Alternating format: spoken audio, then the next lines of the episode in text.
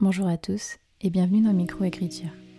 Je suis Élise Giraudot et je suis très contente de vous retrouver dans un nouvel épisode de ce podcast qui aide les auteurs et autrices à enfin mettre un point final à leur manuscrit. Tous les auteurs publiés ont un jour réussi à terminer leur premier roman. Pourquoi pas vous? Bonjour à tous et bienvenue dans un nouvel épisode de Microécriture. Aujourd'hui, je suis de nouveau avec Selena Bernard qui était venue dans un précédent interview qui a d'ailleurs beaucoup plu. Donc, euh, j'espère que vous vous rappelez tous et toutes de Selena. Et euh, pour la petite anecdote, euh, aujourd'hui, en fait, on va parler de comment retravailler son roman avant de l'envoyer en maison d'édition. je pense même que ça peut s'appliquer aussi avant une auto-édition, mais en tout cas là c'est beaucoup axé sur le premier roman et euh, l'envoi en maison d'édition parce que je me suis fait disputer par Selena il y a euh, quelques semaines. Oui, je pense ça fait deux semaines à peu près, euh, parce que je l'ai appelé en panique suite à ma période de gros doutes par rapport à mon bah, ce premier projet Idélia et par rapport au retour de bêta lecture, etc. que j'ai eu, ma grosse phase de down dont j'ai beaucoup parlé sur Instagram. Et du coup, euh, Selena m'a pas mal euh, rassurée et donné des conseils que j'ai trouvés extrêmement pertinents. Donc, je lui ai demandé si elle serait d'accord pour venir en parler sur mon podcast parce que je pense que ça peut euh, en aider plus d'un. Donc, coucou Selena, merci d'être là. Hello tout le monde, hello Elise. ouais, les gens sauront maintenant que si tu m'appelles parce que tu as un problème, bah tu te fais engueuler. J'utilise un terme vulgaire, mais voilà, ouais, j'ai disputé Elise, voilà, comme une maîtresse d'école, euh, en c'est pas bien. voilà, c'est ça. Donc du coup, euh, elle m'a donné, euh, bon après m'avoir euh, disputé, elle m'a donné quand même beaucoup de conseils. Donc du coup, bah, je pense qu'on va rentrer directement dans le vif du sujet. Comme ça, si vous êtes perdu comme moi avec votre premier projet, bah, j'espère que vous pourrez trouver ce podcast comme un, point de référence dans les moments où, où ça va pas trop. Donc du coup, je vais donc, comme j'ai dit, axer pour un premier projet, mais je pense que ça peut servir même si on a écrit peut-être plusieurs livres et qu'on n'a pas encore trouvé sa maison d'édition. Du coup, euh, Selena, selon toi, euh, comment, euh, ben voilà, quelles sont en fait les étapes euh, pour euh, à faire, on va dire indispensables avant d'envoyer son manuscrit en maison d'édition, dans le sens où bon, on n'envoie pas un premier jet, et je sais que c'est difficile aussi, je précise, c'est difficile de répondre parce que ça dépend en fait de la qualité du texte à la base, mais donc selon toi, première étape, qu'est-ce qu'on fait? Est-ce qu'on se pose, on relit son manuscrit d'abord pour voir si en fait finalement les messages importants euh, sont ceux qu'on veut faire passer Ou euh, voilà, enfin, dis-nous, euh, en tout cas, la première étape selon toi. Alors déjà, je vais faire un petit disclaimer euh, avant de répondre, je tiens à préciser. Euh, moi, mon cœur de métier, c'est le développement commercial. Non, mais je préfère préciser, tu vois. Et je suis à côté apporteuse de projets, donc ça veut dire que mon but, c'est de trouver des beaux projets et des belles personnes avec qui travailler et l'apporter à différents éditeurs pour lesquels je travaille, parce que non, il y en a quand même pas mal euh, sur différents euh, secteurs, et euh, éventuellement, du coup, travailler le projet aussi avec l'éditeur. et j'ai fait quelques quelques projets édito en tant qu'éditeur, je commence à être éditrice entre guillemets mais c'est vraiment pas mon cœur de métier. Et je le dis parce que je pense que c'est important, sachant qu'en plus que les réponses que je vais donner donc n'engagent que moi, parce qu'il n'y a pas de, finalement de recette magique et euh, chaque éditeur pourra avoir un avis différent. Mais dans l'ensemble, voilà, je vais essayer de vous aiguiller. Euh, je te dirais que je suis, alors moi, je vais avoir un avis peut-être assez euh, minimalisme, minimaliste, pardon, sur le sur le sur la question. C'est-à-dire qu'en gros, euh, c'est super important de se relire, évidemment.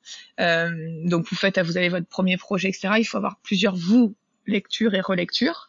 Euh, première chose, ça va paraître bête, mais c'est les fautes d'orthographe. Voilà, quitte à faire corriger par quelqu'un ou par un ou refaire voir par un, un correcteur euh, orthographique euh, automatique là sur un logiciel. Mais ça c'est la première chose. La deuxième chose c'est que toi évidemment il faudrait que tu te tu te relises au moins une à deux fois et euh, après, éventuellement, si tu vois euh, que tu as des doutes, etc., tu peux le faire lire à des bêta-lecteurs. Euh, la seule chose, c'est que, et c'est là où je t'écris dessus, enfin crié dessus, non, j'ai pas crié dessus, je tiens à préciser, on dit ça en rigolant, mais je n'ai pas crié sur Elise, mais, mais quand même, c'est juste qu'aujourd'hui, je trouve qu'il y a une professionnalisation entre guillemets de l'auteur avant même qu'il soit publié, ce qui en soi est, très bien et peut être très positif sur plein d'aspects. Mais je trouve que les gens se mettent une pression de dingue, n'est-ce pas, Elise Tu trouves pas? Euh... Je me sens pas visée, je comprends ça. euh, c'est ça. Mais parce qu'en gros, maintenant, vous avez tous, euh, je parle, je parle euh, donc aux auteurs en herbe ou les auteurs installés, des bêta lecteurs, des delta lecteurs, des alpha des lecteurs, des machins lecteurs. Enfin, il y a tout. C'est très bien et c'est super positif. Mais après, quand on a 150 000, à un moment donné, ça devient franchement euh, antiproductif en fait. Et ça, ça, ça vous nuit. Parce qu'à un moment donné, c'est comme un éditeur. Chaque éditeur est différent. L'art, c'est subjectif. Chaque éditeur va avoir une vision différente du manuscrit malgré tout, de ce qu'on pourrait améliorer, de sa, ça va dépendre aussi de sa relation avec l'auteur, de comment il voit euh, le potentiel du bouquin et où il a envie de l'emmener aussi. Et donc c'est pareil finalement pour des bêta lecteurs et des alpha lecteurs et compagnie, c'est que chacun va avoir son avis et du coup, euh, à part euh, embrouiller euh, l'auteur, bah, si tu en as trop, voilà. Après, c'est important d'avoir quelques personnes de confiance qui te disent, par exemple, qui relisent et qui disent, bon là, des fois, parce que des fois, quand on a la tête dans le guidon et qu'on est dans les choses, on voit plus les choses correctement. C'est normal. Hein, c'est comme, c'est comme quand t'es, je pense, par exemple, moi, quand je suis dans trop de fichiers Excel, etc. On n'est plus de recul. et par contre, de le faire lire par quelques personnes qui puissent te dire, bon là, attention, il y a un manque de cohérence, ou t'es sûr que tu veux faire ça, ou j'ai pas très bien compris ce qui se passe à ce moment-là, voilà. Euh, mais après, en fait, mettez pas non plus 150 euh, relectures et 150 000 bêta lecteurs, quoi. D'accord. Et du coup, tu penses euh, combien de bêta lecteurs maximum? Enfin, déjà, est-ce que tu penses que c'est bien d'avoir quelqu'un qui nous lit pendant qu'on écrit le projet? Pendant qu'on écrit, non. Non, pas pendant qu'on écrit. Pas d'alpha. Ah bah non, parce que ah, bah en fait, en soi, sur, en fait, ça dépend dans quelle optique. Si la personne relit pour du sens, pour te répondre, pour te reprendre les fautes, pour en effet te dire euh, là c'est peut-être mieux, etc. Mais il faut pas que le bêta lecteur fasse un travail d'éditeur malgré tout. Euh, et surtout, par contre, donc si c'est pour te dire ouais là tu vois ton, enfin te faire des remarques générales sur tu vois, je trouve que faudrait peut-être que tu décrives plus les personnages ou là il y a un problème de sens pour moi ou il y a un truc qui est pas clair ou euh, je pense que tes dialogues devraient être plus étoffés. Ça oui, mais tu prends toujours le risque en fait euh, de bah, toi de te remettre en question de manière permanente et donc de ne pas avancer. Ça me fait compter que le lecteur, c'est enfin le bêta lecteur, c'est pas toujours toi où tu veux aller et où tu veux être où tu veux emmener les gens. Et tu vois, c'est un peu comme voilà quand les gens qui postent, moi j'admire les gens qui postent sur Wattpad et compagnie parce que c'est vraiment genre tu poses le truc et après tu touches plus. Et en fond, et même si les gens ont des commentaires, etc., tu prends la suite, tu vois. Mais voilà. Donc, faut quand même j'ai une tendance à dire c'est déjà beaucoup de pression pour les gens de faire un manuscrit, etc. Si tu prends le risque que pendant que tu fasses ça, il y a une personne qui te, qui te dise des choses, pour moi, et je peux me tromper, hein, enfin en tout cas c'est mon avis, il y a risque, il y a risque de t'embrouiller encore plus. Mmh. D'accord. Tu vois une première fois écrire son manuscrit, ça c'est fait, tu vois, le relire toi si tu veux et le faire lire. Voilà. Après je dis encore une fois si tu le fais relire par chapitre par exemple, juste pour des problématiques de sens ou de ou de ou de correction orthographique ou tout ça, ça oui, tu vois, tu peux le faire. Mais tu prends quand même le risque de te faire influencer à un moment donné où tu es quand même euh, très, euh, bah, j'allais dire influençable, oui, parce que si tu fais influencer, t'es influençable. Bon voilà, genre, merci euh... Des fois, des fois je suis brillante comme Anna.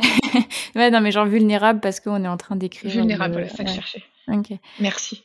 pas de souci. Et du coup, euh, combien Donc après, ok, on le fait relire. Donc, ok, admettons, on l'a terminé. On le fait relire. T'es pas obligé de le faire relire non plus. Hein. T'as des gens qui ont jamais fait relire à personne et qui l'ont envoyé. Hein. Enfin, attention. Ça, tu vois, je veux dire, il n'y a pas de normes absolues non plus. Hein.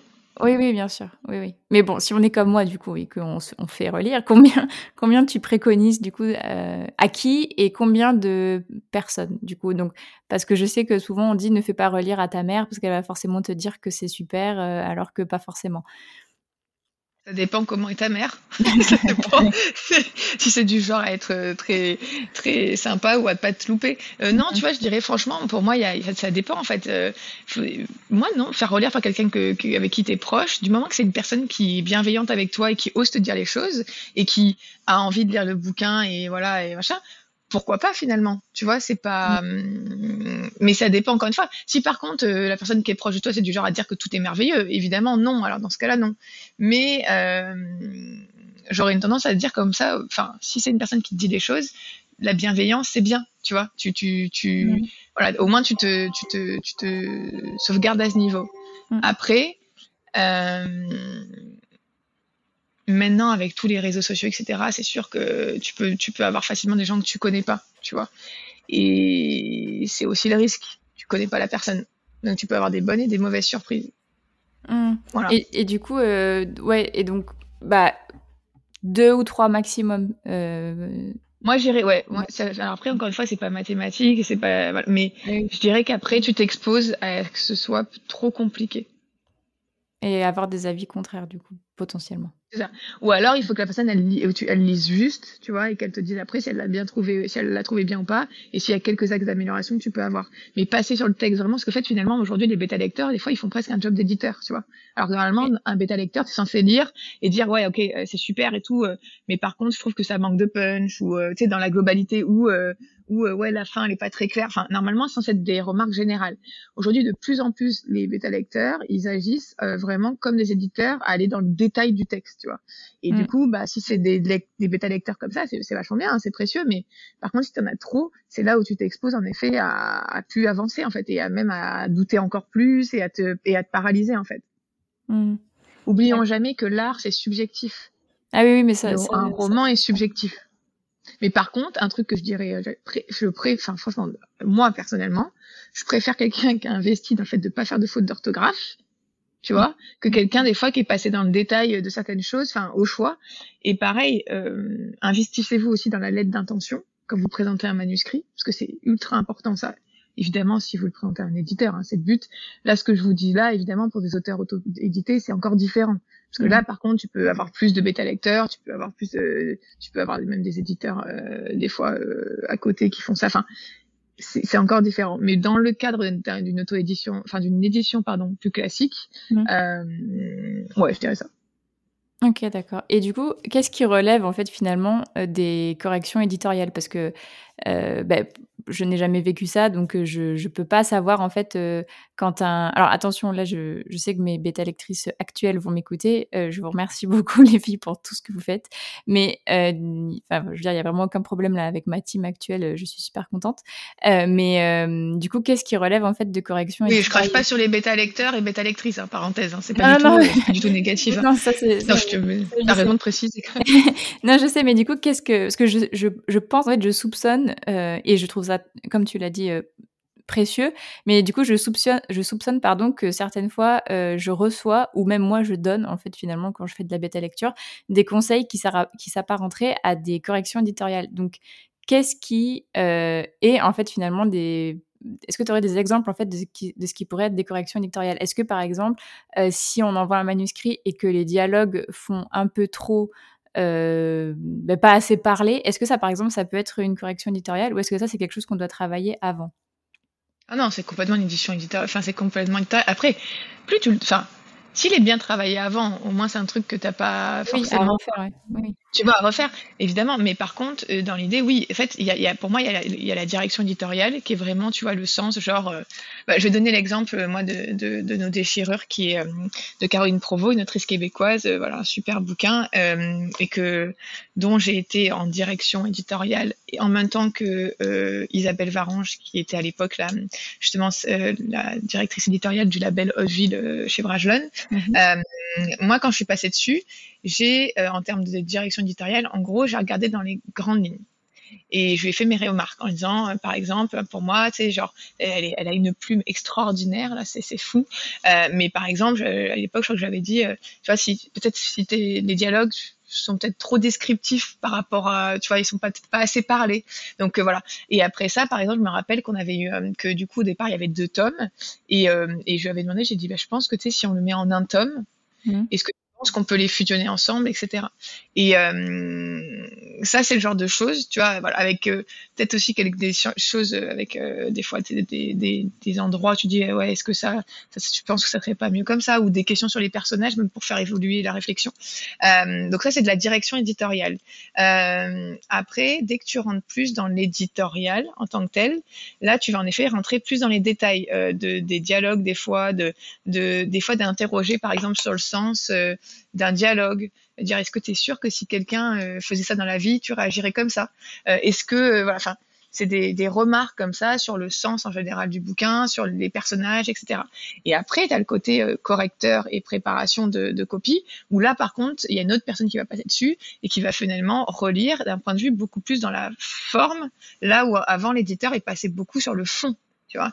Et là, la forme, on va corriger les fautes d'orthographe, on va, on va mettre en, on va mettre en, en forme justement en mettant les italiques comme il faut, les, tout ce qu'il faut quand il faut, voilà. Euh, mais l'éditorial, c'est quand même vaste. Mais vraiment, pour moi, la direction éditoriale et éditoriale, euh, les deux peuvent être, se, peuvent se mélanger hein, d'ailleurs, mais ça, ça peut aller loin de l'édition en tant que telle. D'accord, ok.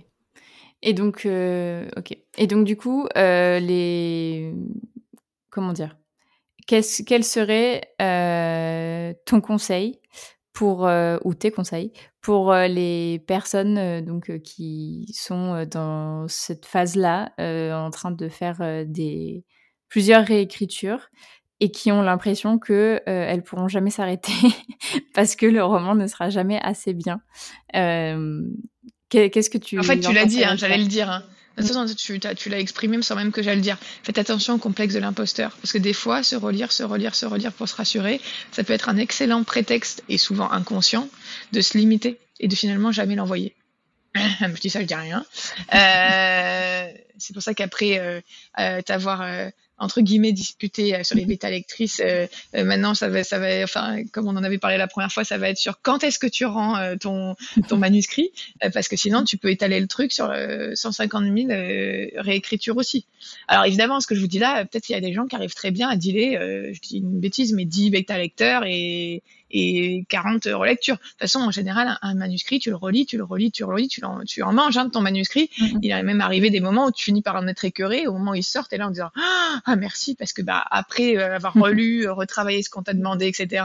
Sans compter avant les différentes euh, écritures, relectures, etc. que t'as faites, bah il faut intégrer les corrections édito et donner ton accord en disant ok le texte il est bon. Après même valider le texte en lui-même de nouveau une dernière fois avant envoi. Envoi en fait on appelle bon à tirer donc avant la version qu'on va envoyer à l'impression. Et à la fin en fait on a tellement mangé de ton texte que tu vois t'en as qui te disent ouais, c'est bon il était temps tu vois que je le sorte quoi. Mais voilà, enfin, le complexe de l'imposteur, le fait d'avoir l'impression de ne pas être légitime, etc., pour moi, c'est le principal ennemi des auteurs. De toute façon, l'ego dans l'édition, c'est compliqué, et même au niveau des auteurs, c'est je trouve souvent qu'il y a beaucoup de gens, ici d'ailleurs, qui sont très talentueux, qui ont ce complexe de l'imposteur et du coup, n'osent pas passer à l'action finalement, et qui ça les rassure quelque part et ça les limite de recourir à plein de choses pour retarder en fait l'échéance à mon année de devoir se retrouver face à éventuellement des refus. Et je le dis et je le redirai encore n'oubliez pas que c'est l'œuvre une œuvre est euh, de l'art que l'art c'est subjectif et donc que vous pouvez avoir dix euh, éditeurs qui peuvent vous refuser euh, ça ne veut pas forcément dire que vous n'êtes pas bon, loin de là. C'est parce que l'éditeur recherche pas ça à ce moment-là, forcément, parce qu'il y a, enfin, il y a plein de raisons. Après, il y en a des mauvais manuscrits aussi, hein, je le redis aussi, malheureusement, faut pas se le cacher. Donc si quelqu'un à un moment donné vous dit euh, tu reçois cinq refus qui disent les mêmes choses, bon à un moment donné, euh, pose-toi des questions aussi, remets en question. Mais je trouve que généralement, j'ai toujours un peu un, pincement au cœur parce que je trouve qu'il y a des gens très talentueux qui sont avec le complexe d'un imposteur et à contrario, t'en as, et c'est beaucoup sur les réseaux, hein, qui euh, ont un ego surdimensionné sur certaines choses, qui se permettent de donner des conseils alors qu'ils sont pas du tout légitimes à le faire et qui disent souvent des bêtises. Et, euh, et ça aussi, dans un autre sens, ça peut être dangereux, quoi. Ok. Et du coup, pour un premier projet, est-ce que tu, euh, comment dire, J'allais dire, mais en fait, je pose des questions, mais c'est encore pareil, c'est super subjectif. Mais est-ce que tu penses qu'il y a quand même un temps moyen à passer sur son roman ou pas forcément? Alors, je peux pas te répondre. Ça dépend de trop de choses en fait. Ça dépend comment tu l'écris, ça dépend, tu vois, si t'es militaire, euh, etc. Euh, mm. Ça dépend. Enfin, tu vois, il faudrait poser la question à plusieurs. Bah, je connais plusieurs autrices, par exemple, qui écrivent énormément et qui sont, qui peuvent écrire 5 ou 7 livres par an, ce qui est énorme. Hein. Euh, mm-hmm. Vraiment, des machines de guerre. Faudrait leur poser la question. Si tu veux, je te donnerai les contacts si tu veux les interroger. Mais il n'y a pas de réponse magique, ça dépend de comment tu travailles, ça dépend euh, si tu t'écris tous les jours, si tu es ultra productif, si tu es du genre à avoir traîné toute ta vie à l'écrire, parce que euh, voilà, euh, moi par exemple j'avais commencé à écrire quand j'avais 17 ans, si demain je reprends le manuscrit, ça, je pense pas, hein, mais on sait jamais, la vie, ça m'aura pris des années, enfin, oui, oui, oui, c'est trop subjectif. Voilà. Mm. Donc désolé, j'ai pas de réponse à ça, mais, mais voilà. Ok. Bon, très bien. Euh, bah écoute, je pense qu'on a fait à peu près le tour euh, de, de ce que tu m'avais dit quand tu m'as disputé. je sais pas si tu voulais rajouter quelque chose ou pas. Euh, non, écoute, euh, je pense qu'on a tout dit. Euh, faites attention à vous aussi à la charge mentale que vous vous imposez. Quand je reparle de professionnalisation entre guillemets de l'auteur, je trouve qu'il y a une, une, le fait de vouloir en plus montrer aux autres que vous faites ci, ça vous pousse à être encore plus productif et des fois aller au-delà de ce que vous êtes capable de donner, etc. Donc faites attention à vous, à votre énergie, à pas vous cramer non plus. Euh, c'est super important. Et c'est vrai que je trouve qu'aujourd'hui, les, les, personnes se mettent des pressions monstres parce qu'elles disent qu'elles vont rendre leur manuscrit, parce qu'elles disent qu'elles vont l'éditer sur Wattpad de compagnie, qu'elles doivent sortir le prochain chapitre. Enfin, c'est n'oubliez jamais que c'est important. Et c'est pas moi qui vais dans le marketing qui vais dire qu'il faut pas que vous fassiez votre personal branding et que vous fassiez connaître loin de là. Hein. Mais n'oubliez jamais aussi que cette pression-là, par exemple, si c'est lié aux réseaux sociaux, etc., c'est vous qui vous la mettez avant tout. Puis il y a rien de mal des fois à prendre une pause et à dire ok je prends un peu de recul. Ça aussi ça permet aussi d'après de revenir sur son manuscrit de manière plus forte et des fois plus proactive. Faut mieux des fois se dire je m'arrête une semaine, à deux semaines, à trois semaines, à même un mois. Tu sais je souffle, j'arrête de le regarder, je regarde plus. Tu sais c'est bon. Mm-hmm. Puis un mois plus tard le reprendre. Ok bon là je me suis reposée, je reprends tu vois de manière voilà euh, euh, avec un peu plus de recul. Des fois, ça me permettrait aussi d'être moins sensible à des remarques de certaines de mes bêta lecteurs, de mes bêta lectrices, tu vois. Enfin, voilà. Mm-hmm. C'est, mais faites attention à la pression que vous vous imposez. Euh, sachez, et vous le savez, qu'en faisant, en écrivant un manuscrit, vous allez forcément vous retrouver face à des refus et que c'est pas forcément votre valeur à vous, ni la, la, valeur entre guillemets, la qualité de votre œuvre qui est remise en question quand c'est comme ça. Euh, donc voilà. Et puis, si vous passez par un éditeur classique, à un moment donné, lui aussi aura son travail à faire là-dessus. Forcément, quand il va lire votre manuscrit, il va se dire, ah, ce serait bien qu'elle, ce serait trop bien, il faudrait qu'elle, juste qu'elle améliore, par exemple, ses, ses, ses, dialogues, je dis une bêtise, tu vois. Mm. Euh, et par contre, pareil, si un jour vous tombez, vous signez un contrat, euh, un contrat d'édition classique et que vous avez un éditeur qui ne travaille pas à votre texte, il y a un souci. Voilà. Mm.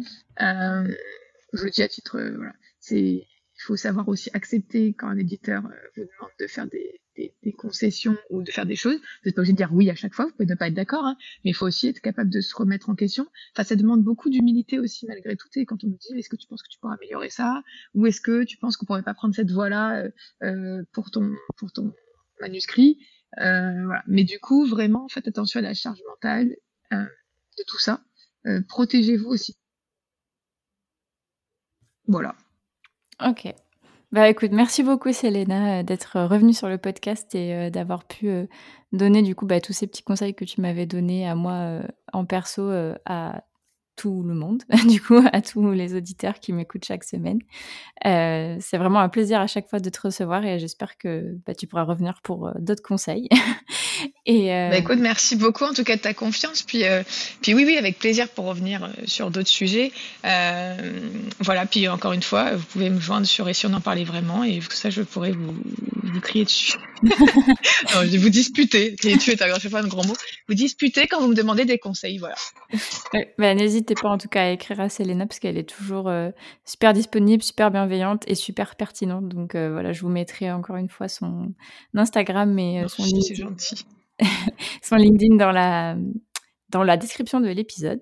Et moi, je vous remercie de nous avoir écoutés jusqu'au bout et je vous souhaite une très bonne journée ou une très bonne soirée, suivant quand est-ce que vous écoutez le podcast.